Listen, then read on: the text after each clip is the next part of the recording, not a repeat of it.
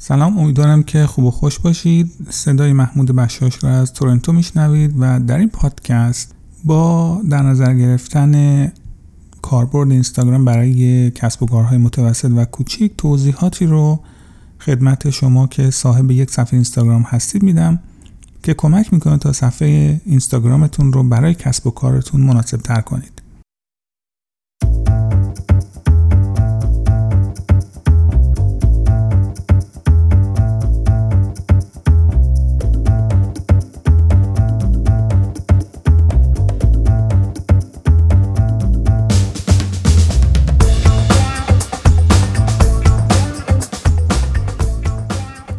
شما اطلاعات و آموزش های زیادی رو در اینترنت دیدید در مورد اینستاگرام که توضیحات بسیار مفصل و دقیقی در مورد نحوه ساخت یک صفحه اینستاگرام و فیلد هایی که در زمان ساخت صفحه بعد در واقع در نظر بگیرید. چیزهایی که در bio خودتون باید بنویسید. انتخاب username و غیره توضیحات زیادی داده شده. قصد من تکرار این مطالب نیست و من سعی می‌کنم یه مقدار تمرکز خودم رو بگذارم بر روی صاحبان کسب و کار. و ببینیم که کسانی که در واقع از اینستاگرام برای کسب و کارشون در استفاده می‌کنن چه نکاتی رو باید حتما در نظر بگیرن؟ نکته اول این هستش که دوستان کسی که وارد صفحه شما میشه باید جواب یک سوال بسیار مهم رو بتونه در همون چند ثانیه اول به دست بیاره. و سوال مهم این هستش که چرا من اینجا هستم؟ چرا من اینجا هستم؟ چه جور این صفحه رو پیدا کردم؟ search های مختلفی انجام شده یا توی Explorer اینستاگرام به هر حال به یک شکلی صفحه اینستاگرام شما رو پیدا کرده و واردش شده. اولین سوال این هست که چرا من اینجا هستم؟ و باید شما بتونید در یک در واقع فیلد متنی که در واقع به عنوان بایو شما هست و خیلی هم تعداد کلمات کمی می‌تونه استفاده کنید. خیلی سریع توضیح بدید که شما چرا اینجا هستید. اینکه شما چه مشکلی رو قرار هست از کسی که وارد صفحه شما شده برطرف کنید. یا اینکه چه خدمات یا محصولات خیلی خاصی رو برای این فرد در نظر گرفتید البته نوشتن بایو و متنش خیلی مهم هست. ولی من خیلی کلی دارم بهتون توضیح میدم که باید بتونه این جواب رو به مخاطبتون بده که چرا اینجا هست. قطعا قبول دارید که برای اینکه شما بتونید به مخاطبتون جواب این سوال مهمش رو بدید باید حتما رو خوب بشناسید. شما تا وقتی مخاطبتون رو خوب نشناخته باشید قطعا نتونستید نیازهای اون رو تشخیص بدید مشکلاتش رو تشخیص بدید و قطعا نمی‌تونید جواب این سوالش رو بدید که چرا من در این صفحه هستم.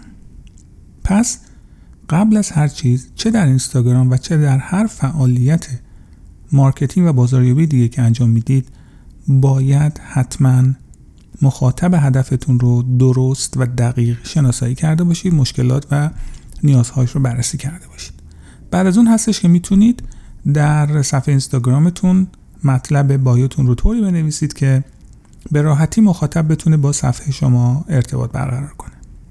نکته بعدی دوستان این هستش که اینستاگرام برای local business ها یا business ها و کسب و کار محلی ابزار بسیار کارآمدی هستش.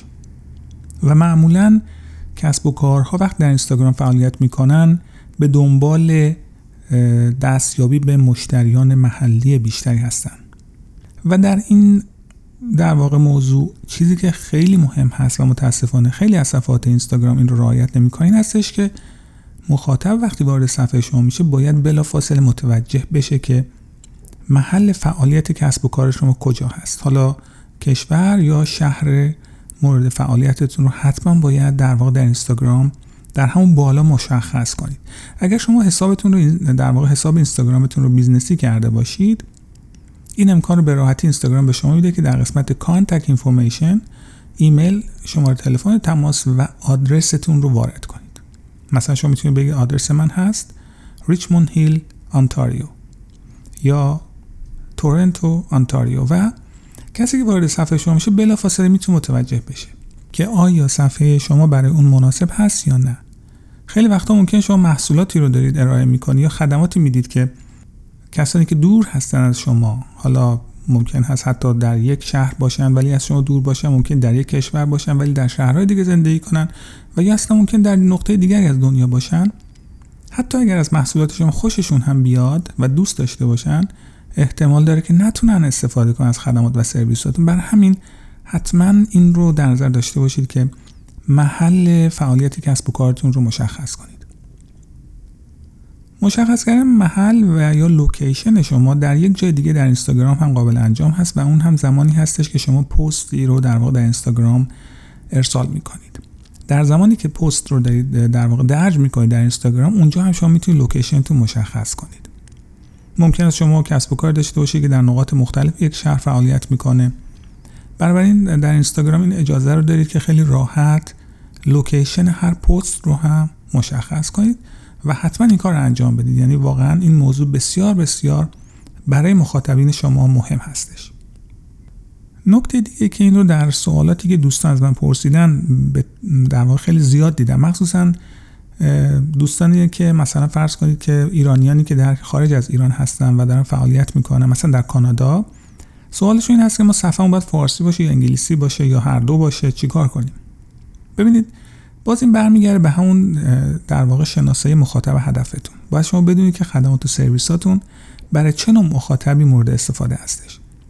ممکنه شما خدمات و سرویس بدید که فقط برای یک ملیت خاص و یا یک language خاص قابل استفاده باشه. مثلا فرض کنید شما یک دوره آموزش فرض کنید آشپزی دارید که به زبان فارسی هست. خب قطعا باید شما محتواتون فارسی باشه در اون صفحه. ولی ممکن است که شما خدماتی رو بدید یا محصولاتی داشته باشید که هر کسی با هر زبان و ملیتی بتونه استفاده کنه. اینجا خب پیشنهاد من این هستش که ببینید زبان قالب اون محلی که داره خدمات رو ارائه می‌کنه چی هست.